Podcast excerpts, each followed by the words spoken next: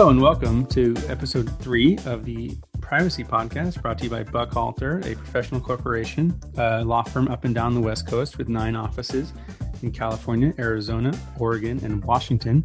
I'm joined today by Kari Barnes, a shareholder in our Orange County office, and Karl Gerner, an associate in our Seattle office. Thank you both for joining me.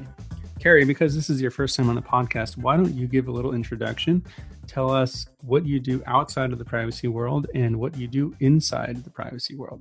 My name is Kari Barnes. I'm one of our shareholders at Buchalter in our intellectual property group. So I deal a lot with technology, um, eh, mostly in patents and trademarks and copyrights, and with the evolution of the various privacy policies. I work with a lot of companies that do remote access to applications, into computers, um, authentication systems, data transfer. Uh, so a lot of the questions that I was getting from my clients overlapped with the di- data policies that were required under uh, these various laws that are now coming out. And so I work with people like Karl and come up with policies at the front end as they are implementing websites, as they are in, in implementing whatever their inventions are to make sure that they are compliant with the privacy laws. Well, great. Thank you. And Karl, welcome back. Hope you're doing well. Thanks. Doing great up in Seattle. So today we do a very interesting show. Uh, let's start off with just a few announcements and updates. The most important date of the privacy world in California, at least, has come and passed. That is July 1st, 2020. Happy CCPA Enforcement Day, everybody. Uh, and while we do not know if the Attorney General is going to start enforcing it, given that the final regulations have not been officially approved, they could the CCPA is active and we've passed the date that was provided in the statute. So uh, just everybody keep in mind that this law is active. This law is something that needs to be followed. So congratulations, Karl. Congratulations, Kari. Welcome to the CCPA world. My, my last takeaway is that the Attorney General's statement released on July 1st was very short, but the, the one thing that it really called out was this do not sell my information link. So it seems like me to me. So it seems like to me that that is the attorney general signaling where these things where his efforts are going to be focused initially if there is if there's ever a statement um, this is this is the one he's made indicating what's a priority i would make sure that my website either has that link or doesn't need to have that link under the law um, because in a three and a half paragraph announcement that was the only focus. Uh, and second of all, uh, something that we talked about on our very first episode of this podcast, the California Privacy Rights Act has qualified for the ballot. So the CPRA, which would amend the CCPA, is going to be on the November ballot. There was some speculation early on, maybe just by me, that uh, Alastair Mactaggart and his organization would reach some sort of deal with the California legislature, again, as they did with the CCPA. That doesn't seem like it's going to happen this time. Um, Mr. Mactaggart has specifically said that um, that that's unlikely to happen, and some of the Senate Democrats that he worked with agreed that this is something that should go to the legisl- uh, to the voters, and based on the California referendum process, that would make this bill much more permanent than something that were done by the legislature and could be undone by the legislature. So the Californians for Consumer Privacy, Alastair Mactaggart's group, have said that the CPRA is polling at something like 88%. Uh, it, it seems like it's going to pass. It seems like it seemed like the CCPA would have passed if uh, if it had not been pulled off of the referendum process a few years ago. It seems like the CPRA is going to pass. And what that means, I think most, I think that the biggest effect of this is going to be the creation of a new administrative agency that will take over privacy enforcement from the Attorney General's office. This also means that a lot of enforcement will be brought through administrative fines instead of civil litigation, which, as we all know, there are a lot fewer steps and a lot less money and effort required for an administrative agency to levy fines instead of bringing it through the court process. So I think it's pretty fair to say that we're going to see a lot more enforcement under the CPRA than we would have uh, if the CCPA had not been amended. W- would you agree with that, Kari? So, to some extent, yes, but it's going to matter whether, like you mentioned, they do create this enforcement body. If it's going to stay under the AG, um, it's going to depend on what their primary focus is, who that is, what the timing is. We had something similar on the patent side where enforcement for patent markings was under the court system and then it moved under an administrative enforcement. And we've seen very little action because there wasn't anything that was set up behind it to encourage the enforcement. Uh, now, that is a little less uh, person driven than the uh, CPRA and the consumer protection rights, who really cares if your patent's marked on a product properly or not. Whereas protecting your privacy information, this is a very hot topic, but it's going to depend on what the public sentiment is at that time, unless there is an enforcement body that's created, I think. Yeah, this is obviously something we're going to have to see how it plays out. Uh, it just seems like we know that the difference between filing a complaint and fighting with lawyers and going in front of a, a judge, not necessarily an administrative law judge, is one that was always flagged as kind of one of the impediments to bringing effective action, especially in the case of kind of minor infringements in which it wouldn't necessarily be worth it. So uh, we may see small fines now in, in a way that we wouldn't have seen if you could only bring it through court action, but we'll see. So, moving on to our first two topics. Today, our two topics are somewhat related, but also their own distinct issues. Both topics relate to the Attorney General's final regs, which have not been approved, but which there's a decent chance will be.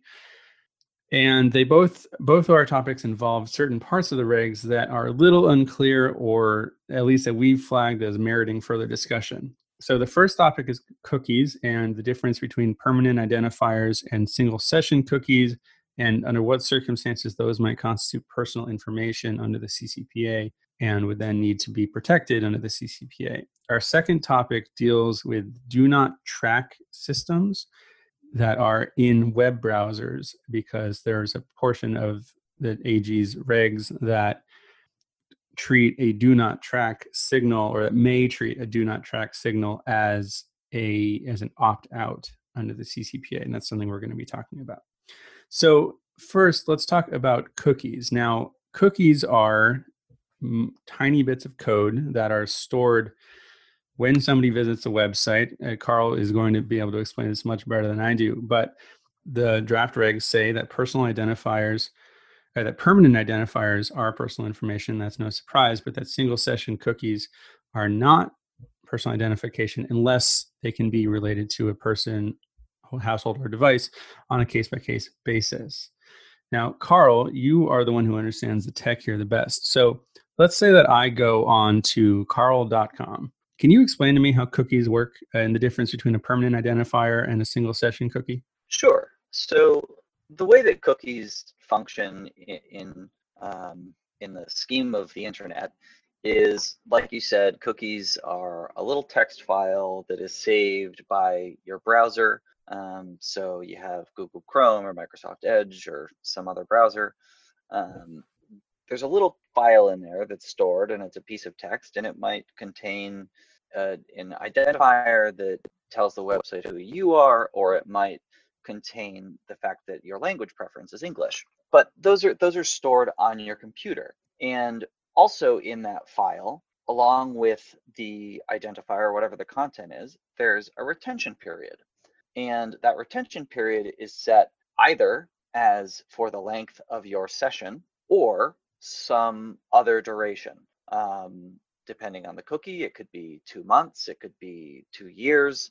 Um, that that just depends on um, the choice of whoever's placing the cookie. So the focus of whether a cookie is a session cookie or a permanent cookie um, isn't always material to whether the cookie is personal information. Often these session cookies are used to identify things that are relevant to just your visit during that one time. So to remember what pages you've been to to assist with page navigation, or to remember that you've changed um, some setting on the website, like your language preference for the duration of your visit. Um, and so long as that information isn't associated with you or a profile that the website or someone else has on you, it's not necessarily personal information because it can't be associated with you. But it, because cookies are stored on your browser and the website you're visiting is able to communicate with your browser, the website you're visiting has the ability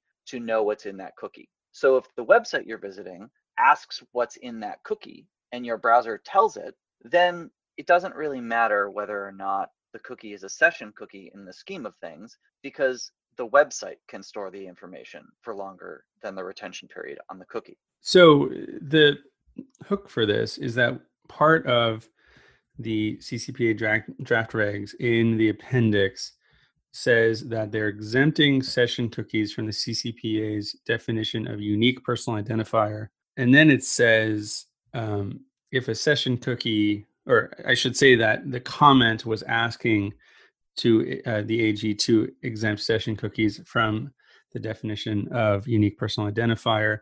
And the AG responded that as currently stands, if a session cookie cannot be used to recognize consumer, family, or device, it would not fall within that definition. But this is fact specific and contextual. So we're dealing with automated systems here, but the automated systems are not going to be able to treat these things differently on a case by case basis.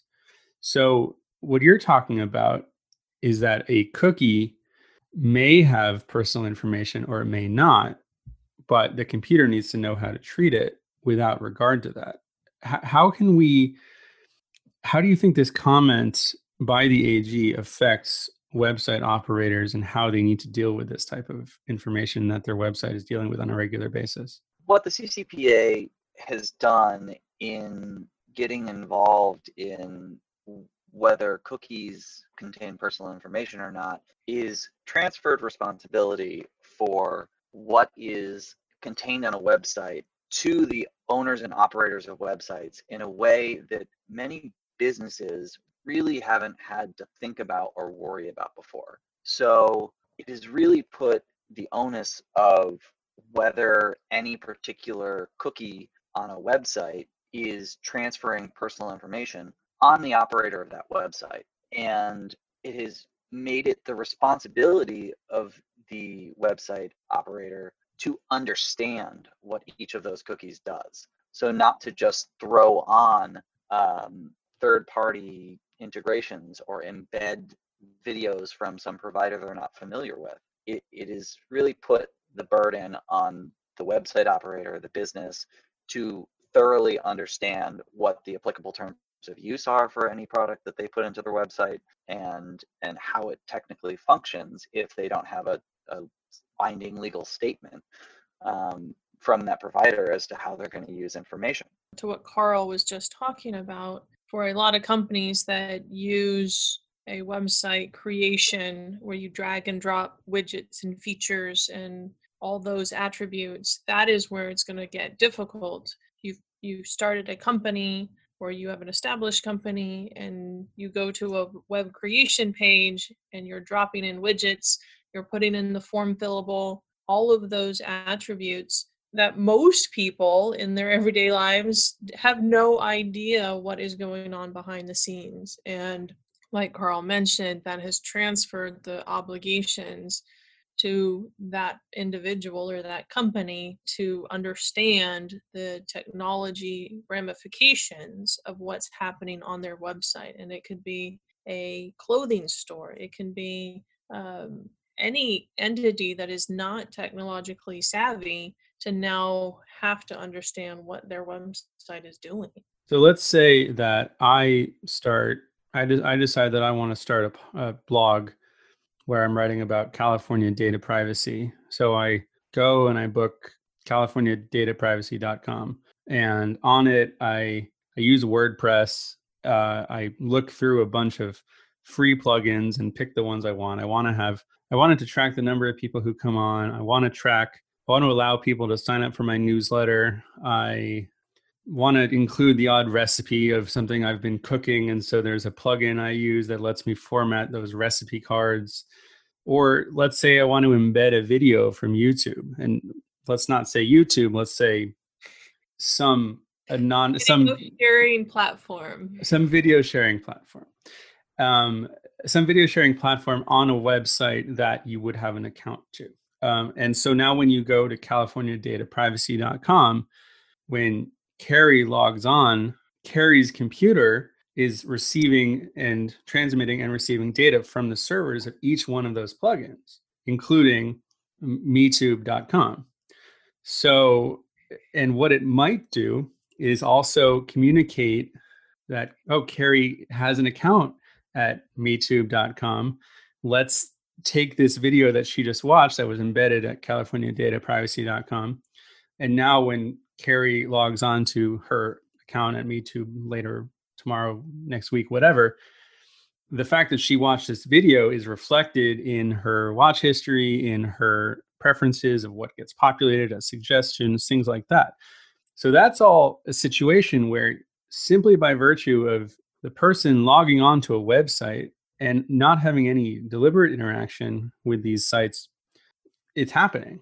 The information is being transmitted back and forth. Now, the question is have these other companies done anything untoward with the data that would take them out of the role of service provider and move them into third party that would make me as california data privacy.com's owner in any way liable so does that sound like kind of what we're dealing with here kari Your scenario goes a bit beyond our initial discussion on just the cookies, but there are certainly aspects of your scenario that play in. So, your example of using a video that is able to retain that you watched that video, that is likely saved in a cookie.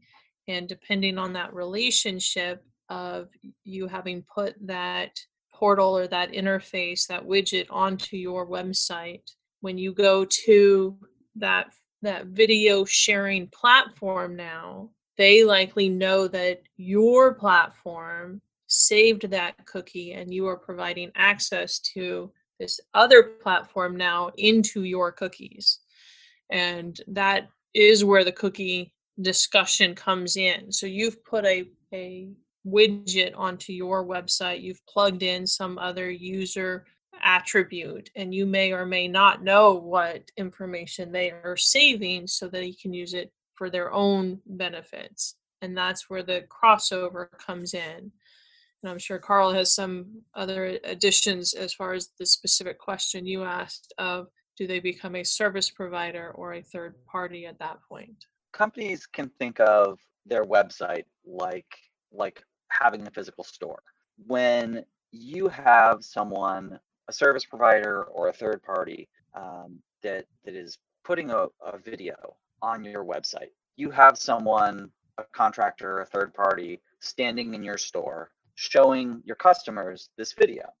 And they have the ability to talk to your customers. So when you're inviting someone to come stand into your store, you need to trust that that person is going to have appropriate exchanges with your customer. When you place a feature, whether it's a video or some other embedded feature on your website that allows that person to, whether it's place cookies or somehow interact with their customer, it's important for the company to have an understanding of what that provider agrees to do and to trust that technically that's actually what's happening. So it's important when you are placing um, different technologies on your website that you review the terms of use and the privacy policies that are applicable to those things um, and and really to just use some common sense because when you're introducing those service providers or third parties into your website you're introducing them into your client and your customer relationships. The other major player of course we have to think about because their technology in at least one small way resembles what we're talking about here is the facebook pixel uh, now Facebook has taken the position that their Facebook pixel tracking software is not something that is subject to the CCPA. um, we'll see what ends up happening with that.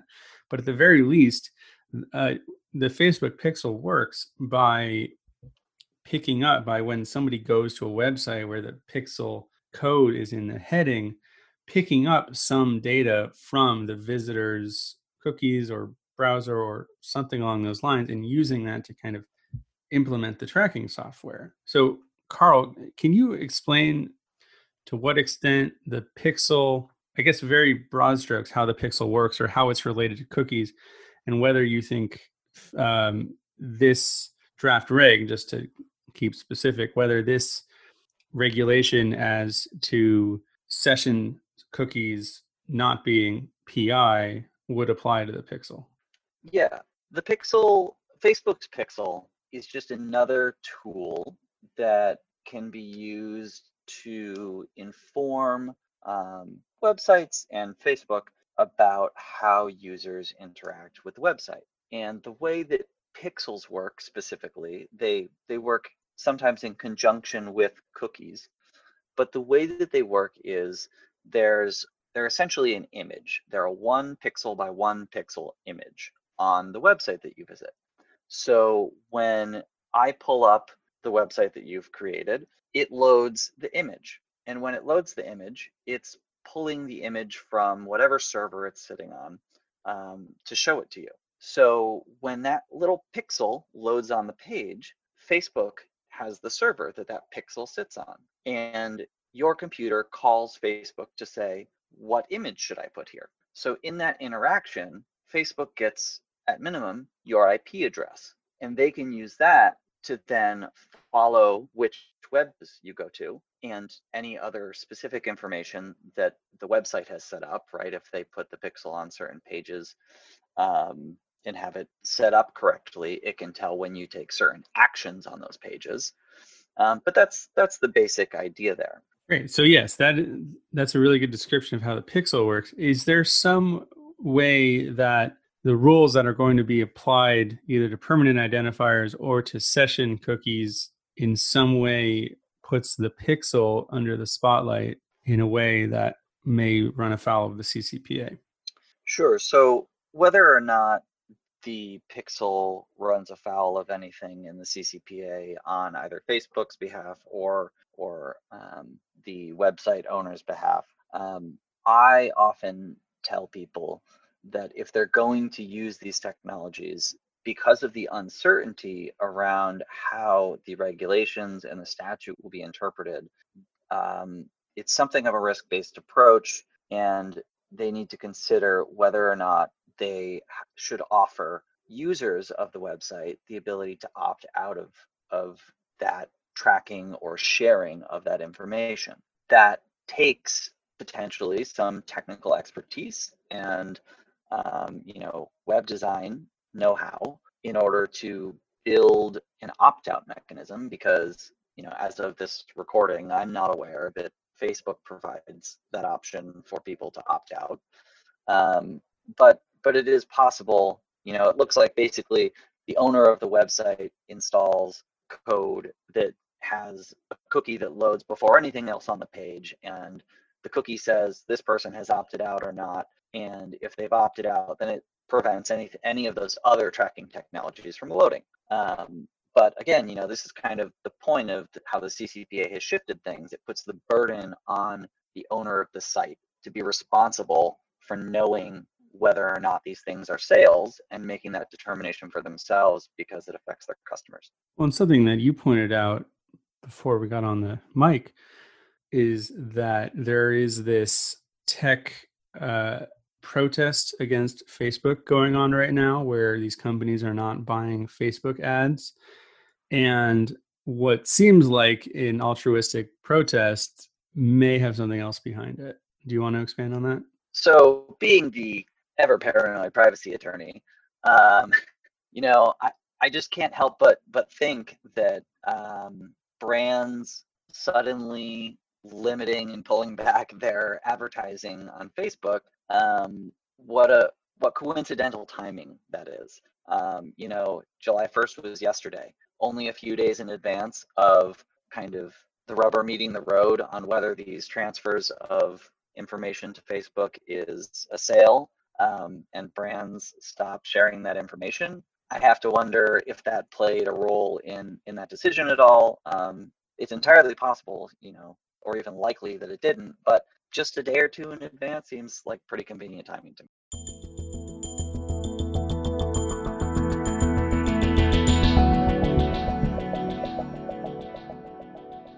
All right. Well, unless anybody has any final thoughts on that, we'll turn to our second topic. We're going to be talking about do not track systems. So, what a do not track system is, is essentially a preference that has been collected in a web browser that says the user of this web browser op, uh, opts out of tracking. Now, there is some doubt, probably warranted that do not track really does anything. There isn't any sort of legal mechanism forcing companies to to comply with it. But um, most browsers these days have some sort of way that you can indicate do not track my data across the internet. And whether the companies, whether the web browsers enable that by default or enable or allow it as something that could be enabled varies from browser to browser.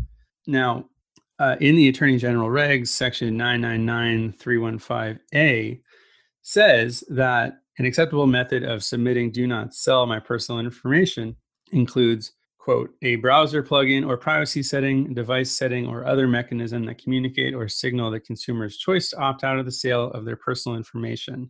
And then 999.315d says if a business collects personal information from consumers online, the business shall treat user enabled global privacy controls, such as a browser plugin or privacy setting, device setting, or other mechanism that communicate or signal the consumer's choice to opt out of the sale of their personal information, as a valid request submitted pursuant to Civil Code 1798.120 for that browser device, or if known for the consumer. So there's a lot of word salad right there, but essentially what that says is that you can have some sort of global privacy setting that says do not sell my personal information and if you convey that to the website of a company subject to the CCPA they need to treat that as a do not sell my information opt out so the question though is that we humans use a lot of browsers we use a lot of devices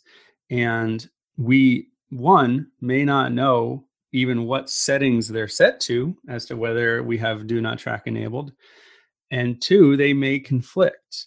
There are many, many other issues involving, uh, in particular, whether the user of the computer can be tracked to a specific person or simply a device or a household, things like that. But the fact that the Attorney General regs specifically say this is something companies need to start thinking about and started thinking about yesterday for that matter, then this is definitely something that companies should flag and will re- will rely a lot on attorney general guidance down the line. Kari, did you have any thoughts on this?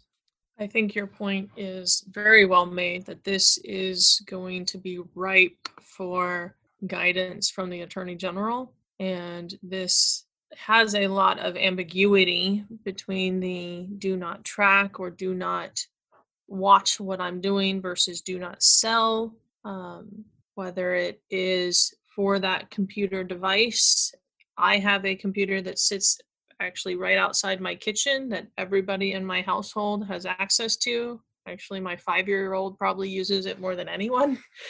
And um, so, if you can see that information and likely have no idea which individual is actually using it. So, therefore, what area under the code are you actually operating under? The five year old has his own set of rules about whether you can watch what he's doing or not, versus me as an adult that can consent to what's happening. Um, so, there's going to be a lot of difficulty in using blanket browser settings to then inform decision making on specific personal information and specific consents that are required for interaction with individuals. What's also important about the Attorney General regs on this issue is that it says if known.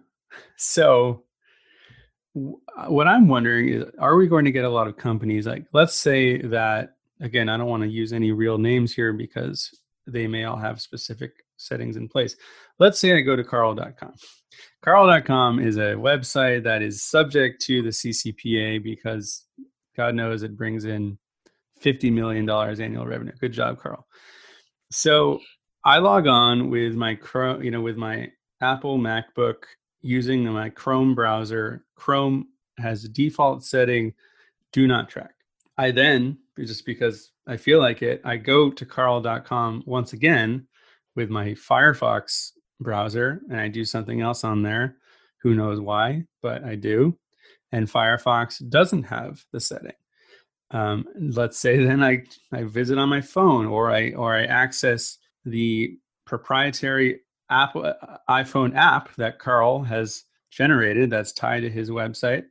And they're separate a whole separate set of privacy guidelines uh, privacy opt-ins or opt-outs that are defaulted to my iphone or maybe that i even chose to implement on my iphone but they're conflicting they're either conflicting or they're inconsistent with what's on my apple macbook now the issue is what what is this company supposed to do and in particular when you have a company that may not have a strong online presence, or at least that's not the crux of their company, they're going to run into an issue where they're getting a lot of conflicting information. They don't know exactly what constitutes an opt in or an opt out. And if they're attempting to do it on a manual basis, this can be quite a burden. I guess what I'm wondering is if you're a company that either can't deal with this because they don't know what signals to accept from the consumer or simply don't want to because it would be too many opt-ins and opt-outs that they have to go back and forth on are we going to see a lot of companies that just throw their hands up and say if known we don't know. We don't know what that means. So we're not going to make any, we're not going to make any change to their preferences i think it can go either way that you're going to have companies that go super conservative and start finding alternatives to selling online. They minimize what their website does so it becomes just informational. They look to Amazon, they look to other online retailers to do their selling for them, to do their interfacing that um, might involve personal information that does again introduce a third party into the relationship but now it is a much more known apparent upfront relationship that you're going to run into fewer problems. It also limits the information that is likely going to come back that's usable to that company if they are doing their sales through Amazon or something like that. Uh, and then you'll have the other extreme that is more aggressive, that does rely heavily on the I don't know. If you get conflicting information, it does broadcast a lesser a, a, less firm intent on the part of a, a potential consumer that they have opted out um, as opposed to um, one of the the pop-ups or an interface at a specific point of sale or at a specific engagement activity on a website where you've specifically identified an opt-in or an opt-out preference so i think there are those that will definitely take advantage of this caveat within the ro- the rules and Karl has a good point on this and I'll let him take this one on of where this shows up in the rules and this is the only place that it does show up in the rules. Right. So this section is the only place where this concept of if known shows up and it it gives businesses kind of a little bit of an out, but it also complicates things for the consumer um, because the consumer if the consumer's relying on this to to opt them out of the law, um, you know, it leaves them with an uncertain situation of whether the business knows who they are or not. The other way that this section affects businesses is before the CCPA, um, you know, other laws existed. And one of those is the California Online Privacy Protection Act. And that law requires operators of commercial websites to state whether or not they recognize do not track signals. So the effect of this being added into the regulations and that existing law that requires some website operators to to state whether or not they do that is forcing websites into this position of you either have the statement that says you recognize it or you're not in compliance with the CCPA potentially. Um, and if you don't have the statement, then you're not in compliance. If you have the statement that you do recognize these signals, though, but you're not doing it correctly, then do you get opened up to a unfair competition law claim or deceptive trade practices? Um, because you're now forced to take a position on this by the CCPA that you weren't prepared to take because the standards haven't been agreed upon or any number of other reasons. I wonder if as the AG continues to get feedback from practitioners and companies that we have no idea what this means, if we're going to see something like the ubiquitous cookie banner, but now it says something like, we recognize that you have do not track enabled, therefore we have automatically opted you out, or something like that. Uh, I mean, that would be quite a step, but it would resolve what Karl you're saying about how consumers are e- equally confused by whether they've effectively opted out or whether nothing has changed. Um, I don't know that companies would be excited about implementing something like that, but it would certainly clear up some of the issues. And I don't think anybody would be benefited except privacy attorneys if we start seeing all these UCL complaints based purely on confusion over what the law actually is. Well, thank you guys for joining me. Again, I'm joined today by Kari Barnes, a shareholder in our Orange County office, and Karl Gerner, an associate in our Seattle office. This is the Privacy Podcast brought to you by Buchalter. We will be back in two weeks with new hot topics from the privacy world, including if there's any news after the July 1st deadline uh, and we see what starts to happen. So tune in next week. We are on iTunes, we're on Spotify. Uh, listen, subscribe, review any of that. And thank you all for listening.